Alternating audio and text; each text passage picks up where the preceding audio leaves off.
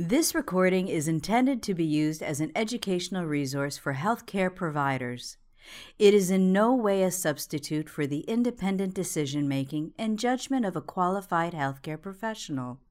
It should not be used to make a diagnosis or to overrule the advice of a qualified healthcare provider, nor should it be used to provide advice for emergency medical treatment. We're here today with Dr. Peter Rimensberger, who is the director of the Neonatal and Pediatric Intensive Care Unit at the University Hospital in Geneva, Switzerland. Dr. Rimensberger is now picking up on part two of his first discussion. In the first discussion, as you remember, we were talking about the concepts of peak inspiratory pressure and tidal volume. And as we last left the presentation, we were discussing how Dr. Rimensberger manages a patient who has normal compliance and those conditions where the patient has low lung compliance, and how he adjusts tidal volumes in those two different conditions. Today, we're going to ask Dr. Rimensberger to explore with us the concept of PEEP, positive end expiratory pressure, and how he adjusts from there. Peter, welcome. Welcome, Chair. So, uh, with the last time we discussed how to adjust tidal volumes within a different kind of disease or different degrees of disease. And I just try to stress out that the patient uh, response compliance is an important factor in trying to dial in your correct or allowable tidal volume. Remembering that when we have severe lung injury or restrictive lung disease, that small tidal volumes might be more appropriate than the classical saying of 6 ml per kilogram and with this that you should end up in the beginning with relatively low plateau pressures. In such situations, you may then occur the problem that you have an oxygenation problem. And the oxygenation problem indicates that there is intrapulmonary shunt. If you have intrapulmonary shunt, you have to talk about how to use PEEP and how to titrate PEEP. So let's have a look at PEEP, at what PEEP means in terms of lung volumes, intrapulmonary shunt reduction, and the oxygenation improvement. If you go back to uh, Matami's work in chest in 1984, actually they could show that increasing PEEP in patients with ARDS all of a sudden led to an improvement in oxygenation and vice versa reduction of intrapulmonary shunt. This could then also be shown in different studies that were followed uh, later on. And just to remember what we had to learn from there on is that somewhere we have some kind of a lung opening when we turn up PEEP. And by turning up, do not forget you turn also up your plateau pressure if you're in volume control or your positive end inspiratory pressure if you're in a pressure control mode. And we had to learn that we have to set a reasonable tidal volume in between the area where we consider the atelectrauma may occur or volutrauma may occur. As you can see here, a lung is opening at relatively high pressures only, so where you have a change in the inflection of the pressure volume curve, and then very fast open up, and will we reach very fast also the risk of overdistension, overdistending this lung. We'd like to turn now to our colleagues around the world and ask you a question. Please, in your answer, first state your city and country location. The question is in patients who are struggling with poor oxygenation, at what FiO2 do you consider increasing the PEEP level? When we look now at the major studies that have been uh, published in terms of PEEP trials, so after the ARDS network trial comparing 6 versus 12 ml per kilo, there were several uh, people trying uh, to compare different PEEP titration schemes, means uh, using an FiO2 as an indicator or marker when they had to uh, increase the PEEP. And there was the ARDS network trial, the ALVEOLI trial, the LOVES trial. Let's have a look at those. So all these trials actually were ending up with negative results, which means no difference between the control and the higher PEEP group. And we can look a little bit at this and take numbers out then you could almost say if your patient is 50% of oxygen, you can choose either a PEEP of 8 or 18 and you shouldn't do much harm. This is what studies like this could uh, show you. However, there are certain situations where we do not have a clear answer with one controlled single or randomized controlled trial. We're trying to get meta-analysis. And in this situation, again, PEEP in meta-analysis, there were two uh, studies coming out, one in 2009, the other one in 2010.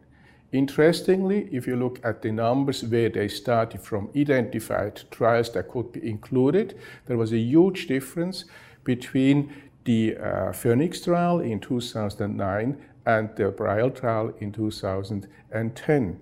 And when you look then down and see what find of what was the number of trials they were looking at and analyzed finally, again, there was a huge difference. One group using six trials, the other group only could finally use four trials. So this might be a little bit questionable.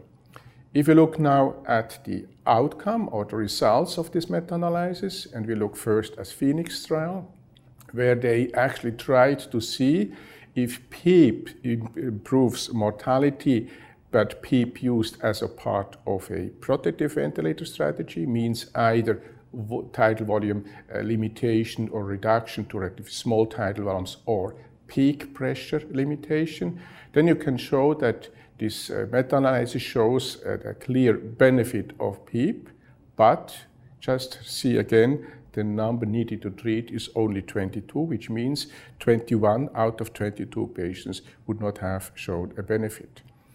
Uh, and then we take the other analysis where they looked at the use of PEEP as the only intervention, so no uh, combination with other lung protective strategies. The result is even worse. There was just one, uh, the number needed to treat was only 28. However, they conclude that actually PEEP should be used in this patient as a preferred ventilation mode in patients with severe ARDS.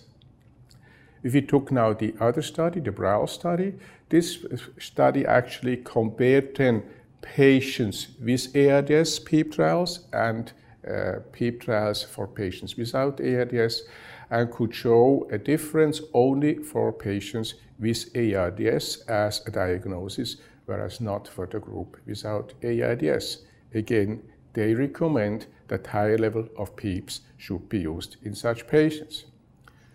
So the question comes now, how should we use then PEEP?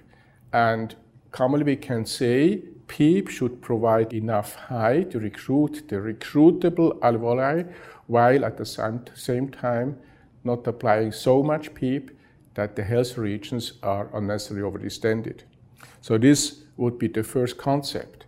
And the first concept you can see here in the schematic drawing actually shows that you may open up some area by increasing PEEP, but also you risk at the same time, because you have associated tidal volume or pressure above PEEP setting, that you may overdistend some areas.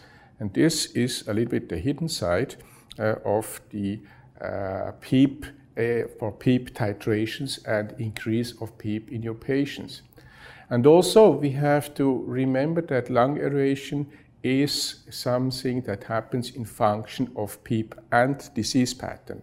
And this study from uh, Jean-Jacques Rouby actually shows this nicely. We take here two different patient types or CT with different CT attenuations of the lung disease. So on top we have a diffuse CT attenuation. You can see there is a lot of consolidation in this lung all over the place from uh, ventral to dorsal areas. Whereas in the other group or type of patient, where we talk about the focal CT attenuations, we have collapse in the dorsal parts, so the dependent zones, and uh, an open lung in the non-dependent ventral zones. And as you can see here, when increasing in both patient scenarios the PEEP from zero to a stepwise increase of PEEP, then actually atelectasis for the focal CT attenuation patient was decreasing and the number of normal aerated areas was increasing. However, at higher PEEP, there was overdistension occurring. If you look then at the diffuse CT attenuation type patient, actually also there increasing PEEP reduced the amount of atelectasis as measured by Hounsfield units, but only a very high PEEP allowed to start to have some areas normally opened. So from this observation, we can conclude actually that not each patient can be treated and will benefit from the same PEEP level.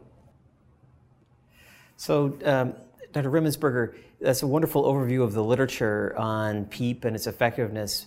But I wonder if I could ask you, how do you use PEEP then? How do you think about it and interpret the literature as a practical matter at the bed space? Well, again, a difficult question, as usual. But uh, I think we should think not only in terms of PEEP, of providing enough PEEP to recruit and to avoid overdistension, we have to take in account when we talk about PEEP the associated tidal volume, so the PEEP tidal volume combination. Remembering that when you use high pressures above PEEP as an inspiratory pressure, or high tidal volumes, the risk of overdistension is higher independent of the actual PEEP level. So maybe we can uh, explain this uh, with this uh, slide. Again, a very old study from Corbridge that actually was looking in, in animals depleted from surfactant by repeated lung washouts, comparing ventilation at large tidal volumes with low PEEP and in the second group with smaller tidal volumes and high PEEP, focusing on both to attempt to, to have the same plateau or peak pressure. So it's a combination of low tidal volume and high PEEP in one group, and in the other group, a large tidal volume and a low PEEP. And what they could show actually is that when looking at the amount of shunt, there was clear less shunt happening in the group ventilated with small tidal and high PEEP because as you have seen on the previous slide, they had actually a higher volume uh, benefit observed using uh, the, the high PEEP, smaller tidal volume, despite resulting in the same high plateau pressure. And when looking then on uh, outcome after four hours of ventilation, there was a clear difference in terms of induced lung injury in the group using, or that was submitted to small tidal volume and high PEEP. There was a lower weight, a wet weight of body weight, so the indicator of edema formation, and there was also a lower amount of dry weight over uh, the body weight, which means as an indic- which is the indicator of cellular infiltration. So small tidal volume, high PEEP uh, confirmed or performed really better. We'd like to turn now to our colleagues around the world and ask you a question. Please first state your city and country location. The question is, how do you determine when you are over distending the lung? Dr. Rimensberger, we often hear about the terms stress and strain. How are those defined? Um, and more importantly, or equally importantly, how do you think about the practical application of stress and strain at the bedside? So let's try to illustrate this. Uh, uh, I just take uh, this study, which was done in uh, animals, in, in mice finally, and try to show you what strain can mean. So we have to think about strain as the change in length in reference to the initial length of, of the body. So distending from a, a starting point to a certain, certain endpoint. And this usually starting point to the end point is the tidal volume in our patients. So in this study, and they looked actually at the effect of the so-called global strain, so the overall distension of the lung, and tried to figure out if you uh, part, part, to a participation in dynamic strain and static strain. Static strain given by a certain PEEP level, so the end expiratory lung volume above FRC or functional residual capacity, and then adding on top of this a tidal volume which will induce some dynamic strain. And in this study, they did the maximum strain definition by distending these lungs to 2.5 of a basic strain, which means going up to total lung capacity. And what they could show that when increasing the static strain and on top reducing dynamic, dynamic strain, which is the tidal volume, that actually higher PEEP, lower tidal volume was resulting in less inflammatory response, as shown by the no increase in interleukin 6 in the bronchial alveolar lavage, no increase in lung water content, no changes in lung histology, and also in these animals, oxygenation was unchanged when ventilating them over uh, two hours with this approach. So the strain is the distending of the length from an initial Uh, point, and we can define it, define it finally as with the following formula. So strain is the tidal volume divided by the end expiratory volume, which is on top of FRC. So it's FRC plus the so-called PEEP volume. And you can transform then this formula and say that the tide volume plus the PEEP volume, PEEP volume divided by the FRC gives you the idea of the inflated lung to functional mechanical residual capacity ratio. This is the strain expre- expression. And I try to illustrate this with the schematic drawing. If you take a pressure volume curve of a normal lung compared to a sick restrictive lung, so in the normal lung, you have usually a normal FRC. Therefore, you can use relatively low P because you still have recruited lung volume and you can use a tidal volume on top. Whereas in the sick lung, where you have a reduced FRC, you also may have to use very small tidal volumes because, as we discussed in the first session, we deal with a baby lung. There is still uh, there is only a small residual lung volume available for ventilation, which means in a normal lung, high FRC situation, you have a low strain condition, whereas in the sick lung, where you have a low FRC, you try to add some volume by adding a relatively high PEEP. You have a high risk situation for uh, inducing a high uh, strain to the patient, and by this uh, increasing the risk of lung injury. And this brings us back to what we discussed already in the first session also is about how can and should we recruit a lung. And this depends again how mechanics are, are in these lungs. We know that some patients recruit well, others recruit badly. And when looking at differences in the patients that recruit versus the no recruiters, we see that with adding the same pressure increase in terms of a sustained inflation, in one patient the lung volume changes, in the other one it doesn't and the same way. And this can be explained by looking at the effect of the transpulmonary pressure, the transpulmonary pressure being the airway pressure applied minus the intrapleural pressure. So, in a patient where we have a poor chest wall compliance, you're going to have less recruitment effect because the transpulmonary pressure will be lower and therefore the lung distending effect will be smaller. So what about then about stress? So stress is defined as the force per unit area. And that's exactly when you think about the patient, the force that we apply is the transpulmonary pressure on the lung.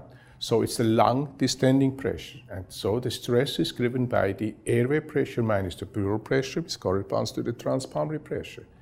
Again, as we said before, whereas the strain is the change in length in relation to the initial length given by the tide volume plus the PEEP volume divided by FRC.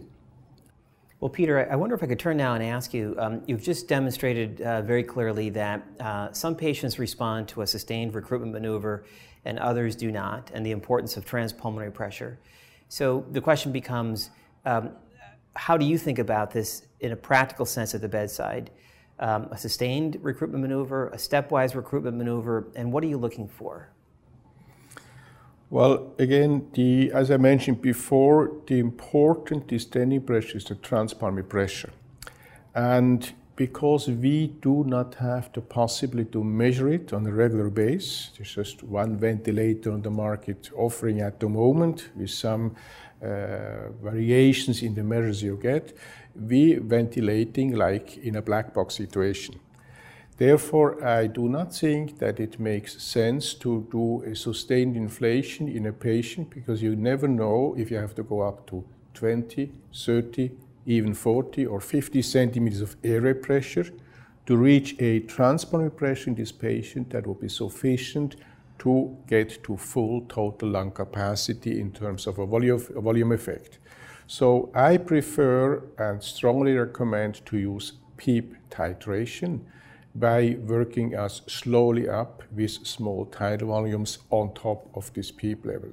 Because we learned from CT scans uh, from the Gattinoni group that to reach full recruitment, you have to bring up the lung to total lung capacity.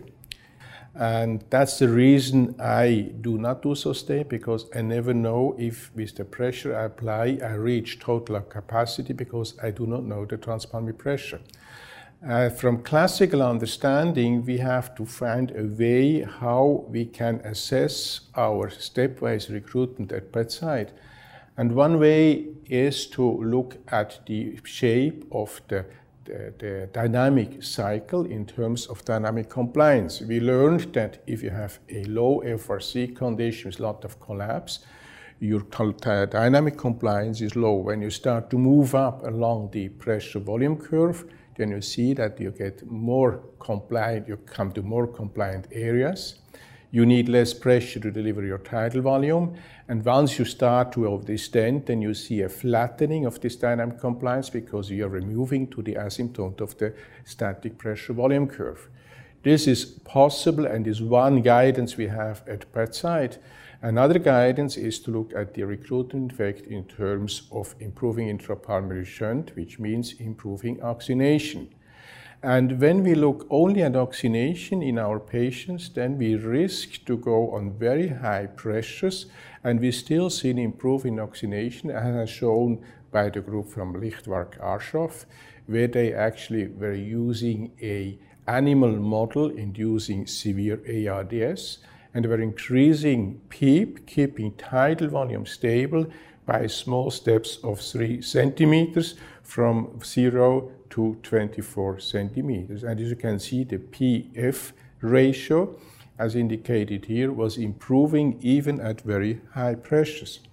When you look now at the other two lines you can see on this slide, you can see first dynamic compliance and you can see also oxygen delivery. And interestingly, at a certain point, oxygen delivery starts to drop down despite improving PF ratio, which clearly will indicate that we probably lose cardiac output in terms of uh, cardiac pump interactions. And when you look at the compliance curve, the compliance curve, as shown above in the sketch, actually starts to increase to a certain PEEP level, here up to 12, and then starts to drop down.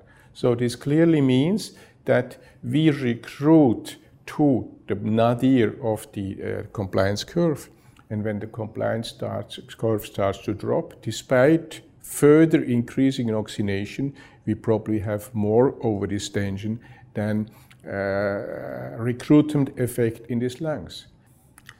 The same has been shown by Burns in patients where they actually were comparing two conditions, 6 ml per kilo of tidal and 10 ml per kilo of tidal.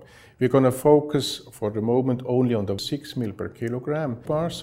By increasing PEEP stepwise in these patients, they could show a clear improvement of oxygenation and even going from 20 to 25 of PEEP further increased oxygenation. But when looking at the compliance at each step, you can see that with 6 ml per kilogram, the compliance was improving to a point of a PEEP of 15 and was dropping down afterwards. When they then used 10 milliliter per kilogram as a tidal volume, the same drop in compliance was observed at lower PEEP. And that's important question, brings us back to the question of strain. It's the question, the combination of PEEP and tide volume and how to combine this the best. We have a, another hint in the literature by a group from Black, where they looked at different PEEP settings the same way, but were adding to the oxygenation response and the compliance response expressed as the, the, the, the peak to peak uh, pressures, so the, the difference between the PEEP and the plateau pressures as an indicator of worsening compliance when going up. They added also the PaCO2 level, showing on volume control that despite not changing minute ventilation, the CO2 was going down when they were recruit, recruiting, and as soon as they started to overdistend, CO2 levels started to increase. So when we bring this together, I can try to show you here a slide we created years ago in the animal lab, where we actually had a, an animal with severe ARDS after surfactant washout, so a highly recruitable lung condition. When ventilating these animals with a PEEP of 10 increasing to 15, 20, 25, keeping on top the delta pressure the same at each level, then we could observe an improving oxygenation and even going with a PEEP from 25 and higher, oxygenation was still improving, as measured here with the interarterial uh, direct catheter measurement, so a sensor that we had within the, the blood of this, uh, or the arterial blood of this animal. And when we looked then at the CO2 response, the CO2 was stable for the first part of PEEP steps, and when we increased the PEEP to 25, we saw of a sudden so a rapid increase in CO2 means clearly indicating that overdistension started there despite improved oxygenation. So how can we explain this? Let's use as, uh, this uh, sketch from uh Gattinoni, where you actually can see even I increase with my PEEP the lung volume, leading to recruitment of some collapsed areas then we end up with an improvement oxygenation. But when the same PEEP at the same time causes in the uh, upper, the ventral parts over distension, then we may create an additional dead space, and this will be indicated by an increase of CO2. So looking at dynamic compliance, CO2 and oxygenation at bedside during stepwise increase of PEEP might be helpful to detect overdistension. And I just try to illustrate this. If you don't have a arterial blood gas, you may perhaps use a transcutaneous CO2 monitoring, as you can show here, where we had a patient increasing PEEP in steps of 2 from 6, 8, 10 to 12. When we increased the PEEP from 6 to 8, we saw a small increase in oxygenation. When going higher up to 10, 12, nothing happened in terms of further oxygenation improvement.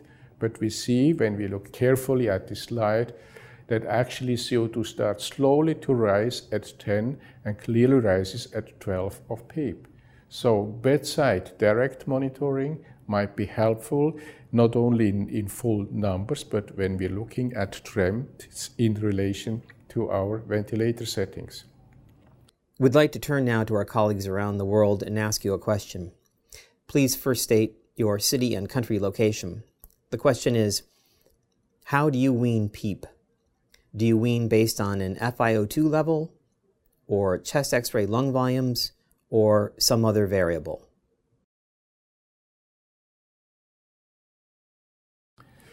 So, to go one step further, we have to understand lung opening and closing. We were talking so far of going up with the PEEP levels, but we have learned that it's not only recruitment and pushing up the PEEP levels, because there's a high risk of overdistension, that we have to think about getting down the PEEP levels as soon as we have reached some recruitment.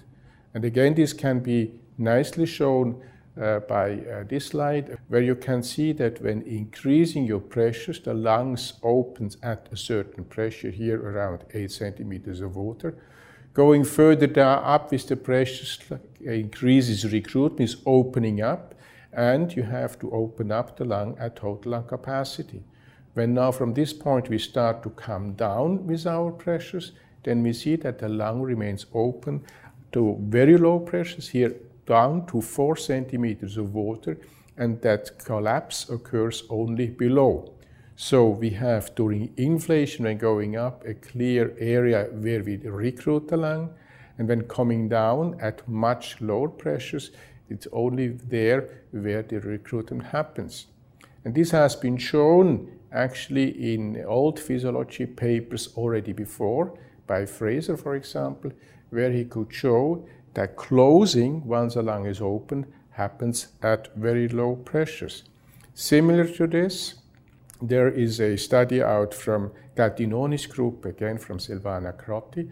They looked at ARDS patients and were recruiting them with increasing PEEP and were trying to, to follow the, the signs of uh, opening by looking at CT scans, serial CT scans, and you can see that in these ARDS patients, the mean pressure needed to open as a PEEP level was around 20 centimeters of water.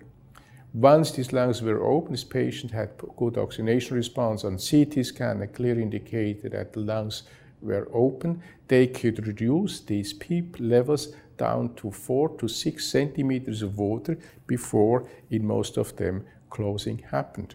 So there is clear indicator that even in patients there is lung hysteresis. Therefore, I think we have to do slow PEEP titration to go up and down to explore the lung behavior. And we have discussed before, each patient may behave differently. This we had learned from high frequency oscillation years ago by the study from Brazelton's and uh, John Arnold's group, where they actually compared lung volumes as measured by uh, respiratory impedance plethysmography compared to oxygenation response I could show that actually instead of a pressure volume curve, you could actually uh, design a pressure oxygenation curve. And the same happens during conventional ventilation. This has become clear since we use smaller tidal volumes. Then actually you have to work you up with uh, PEEP levels at small tidal volumes to recruit the lung and then you can slide down on the deflation limb to very low PEEP levels, maintaining still good lung volumes and oxygenation. So for example here, when we hook up a patient to a, to a ventilator, poor oxygenation, let's choose a PEEP level of, of uh, 15 centimeters of water. You can see that when just having hooked him up and ventilating, his oxygenation will probably be poor because we are at low, low, low lung volumes working us up and coming down and going back to the same PEEP level of 15. Now we work at a much higher lung volume level, which will be testimonied by a better oxygenation. But you also can see that the tidal cycle got steeper, which means the lungs got much more compliant. And this will be also reflected then in improved oxygenation. Similarly, this has been shown in the lab as in other studies in patients that when you have the possibility to have a CT scan at bedside, that actually during a fast recruitment going up with pressures as this uh, group did here in animals to total lung capacity, stepwise increase of PEEP, keeping the tidal volumes on top the same, and then sliding down with PEEP steps slowly on the deflation part, they could show that lung collapse started to occur at the area about 12 to 10 centimeters of PEEP level, which is testimonied by an occurrence of uh, CT areas there lost their aeration. They compared this to the oxygenation response, and you can see, as indicated here, that actually the oxygenation start to drop slowly before they could observe the first uh, real dropping of lung volumes uh, in the CT scans. And when we take now as the last information the bedside measured compliance, we can see that the point where oxygenation starts to drop, at the point where lung starts to collapse, we are just at the point where we have the best compliance situation during the descending PEEP steps. And this may help us at bedside. So maybe to summarize, optimal PEEP, optimal ventilation means that we have to find in each patient the place of maximum dynamic compliance where we can maintain good oxygenation at the least pressures required. So this means if we take a patient, we have it probably poor oxygenation, high CO2 because he's low compliant at low pressures. His dynamic compliance is low. We have to move us up slowly, stepwise with PEEP levels. When we start to see an improvement in oxygenation, we probably will see that CO2 drops a little bit if dynamic compliance increases because we are recruiting. This is usually quite modest as an effect. And then at some point, we're going to observe that oxygenation improves, but if CO2 starts to rise or dynamic compliance starts to drop, that's a warning sign, which means we are close or we uh, close to hyperinflation, overdistension and we should drop back. We at bedside, we also, also use a drop in the systolic blood pressure as an indicator of possible overindication. Now, it's the point not to stay there, but to work you down are descending PEEP steps, sliding down on the deflation limb, and you're going to observe that the oxygenation stays stable. The CO2 comes down because we go now in very compliant areas. And at some point, you will see that oxygenation starts to drop, which means now we are collapsing again, and you would have to do the recruitment once more and keep then the PEEP level just slightly above the point where you observed oxygenation starting to drop. So this means optimal lung expansion, the most homogeneous one adapted to the lung pathology assures best, best oxygenation and ventilation. Well, Peter, that's a wonderful review of the literature, and the pressure volume curves that you showed illuminate the concepts that you're discussing very well. But at the bedside, we often struggle with pressure volume loops. And ideally, we'd like to see them uh, provide as much clarity at the bedside as they do explaining these concepts. And yet, it's often difficult to see the change in compliance in these pressure volume loops for an actual patient at the bedside. How do you use pressure volume loops in this setting with a real patient at the bedside? Well, first, a caveat. What you see on your ventilator is a dynamic pressure volume curve, and it's not a static pressure volume curve. This means this dynamic curve gives you the range of the pressure volume relationship during your dynamic cycle. And this has clearly nothing to do with an opening or closing of your lungs because you cannot display the overall static pressure volume curve from FRC to total lung capacity. It just situates you what the ventilator does at some point within this pressure volume envelope of your respiratory system. And often it's a trend there to use a change in curvature of the inflation limb of this pressure volume curve as an indicator to set PEEP. However, this is uh, very tricky and should not be done for the following reason. Uh, this has been shown by the group from Karason, where they actually put a pressure transducer down to the carinal level and we're tracing pressure changes during mechanical ventilation at this level compared to the airway pressure we measure outside at the level of the endotracheal tube connector. And comparing this pressure volume curve generated from the Y-piece loop versus the trachea loop, they could show that they look completely different. And as you can see up here, that actually the pressure volume curve measured at the Y-piece was indicating a change in curvature at the pressure level of about uh, 10 centimeters of water. Whereas the, the pressure volume loop measured at the trachea level, at the carinal level, did not show this change in curvature. So why this difference? This difference is because we have a high resistive element between the Y-piece and the trachea, which is the endotracheal tube. And since you have a continuous inflation, it's not a very low flow inflation, you're going to see the effect of resistance that actually is indicating you some wrong messages, which means, or which often said, that's the opening pressure. So this is, be careful. Now, nowadays, ventilator companies tells you, well, that's not a problem for us. We can uh, change the algor algorithms. We have all the mathematical knows, knowing, physical knowing. we can do and generate right curves. This may work in some specific conditions. However, as you can see on this slide here, the, actually the measured uh, PV curve on the tracheal level compared to the measured one vision correcting algorithm on, compared with the uh, ETT tube measured airway, measured uh, pressure volume curve, look all, this, all the three look different. Why this? Because in this situation, they put a little bit of gel in the endotracheal tube, but this was an endotracheal tube of an adult size, so an ETT7 size. And we have to realize that this changes resistance within the tube, and this the machine cannot take in account when doing these corrections by the algorithms programmed. So what is the correlate to the ETT gel? That's a little bit of liquidity, a little bit of mucus that can be in your endotracheal tube.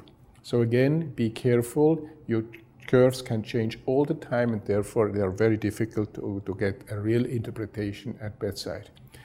The only way or the only reason that you might look at this curve, in my opinion, is when you look at the upper end.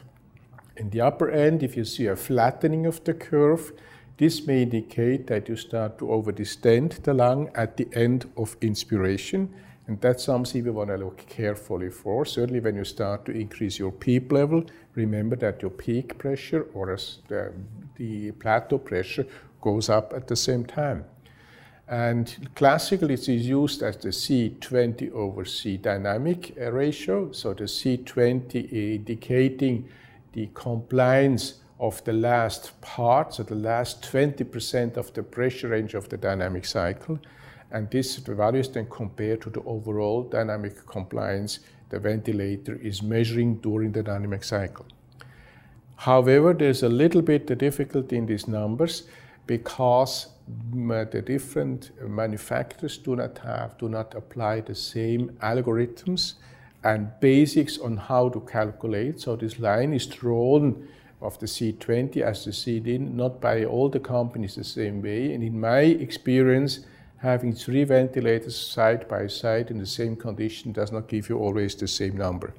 So I would be careful in taking a value of 0.8 as a clear indicator of overdistension. I would uh, much more look just at the shape of the curve. So maybe we can summarize how should we set PEEP. We should set PEEP in a titrating way, and the only goal is to restore FRC. So there is no single PEEP level that fits all my patients. Slow PEEP titration up and down is required to explore individual patient's response. So sustained inflation at a given pressure for a certain time will, is not very thoughtful and may in, induce in some patients severe overdistension, in other patients is not enough to distend the lung because we do not know how much the transport pressure will be, and we do also not know how much stress we will induce to this lung and cause lung injury already by this kind of maneuvers. Recruiter maneuvers in the attempt to improve severe oxygenation failure by slow incremental departmental PEEP steps can be suggested, as I said, not by sustained inflation maneuvers. And before initiating a recruiter maneuver, I would come back on the question of strain and strongly suggest to use the smallest tidal volume you can allow in such a patient. The patient that has poor oxygenation has normally quite a lot of intrapulmonary shunt, means some collapsed recruitable or non-recruitable area. So he is in a baby lung condition and therefore using small tidal volumes is important and makes all the maneuvers more safe. Well, Dr. Peter Rimensberger, uh, Director of Neonatal and Pediatric Intensive Care at University Hospital in Geneva, we thank you for sharing your expertise over these uh, two series. These are going to be very valuable for our colleagues around the world. Thank you, Peter.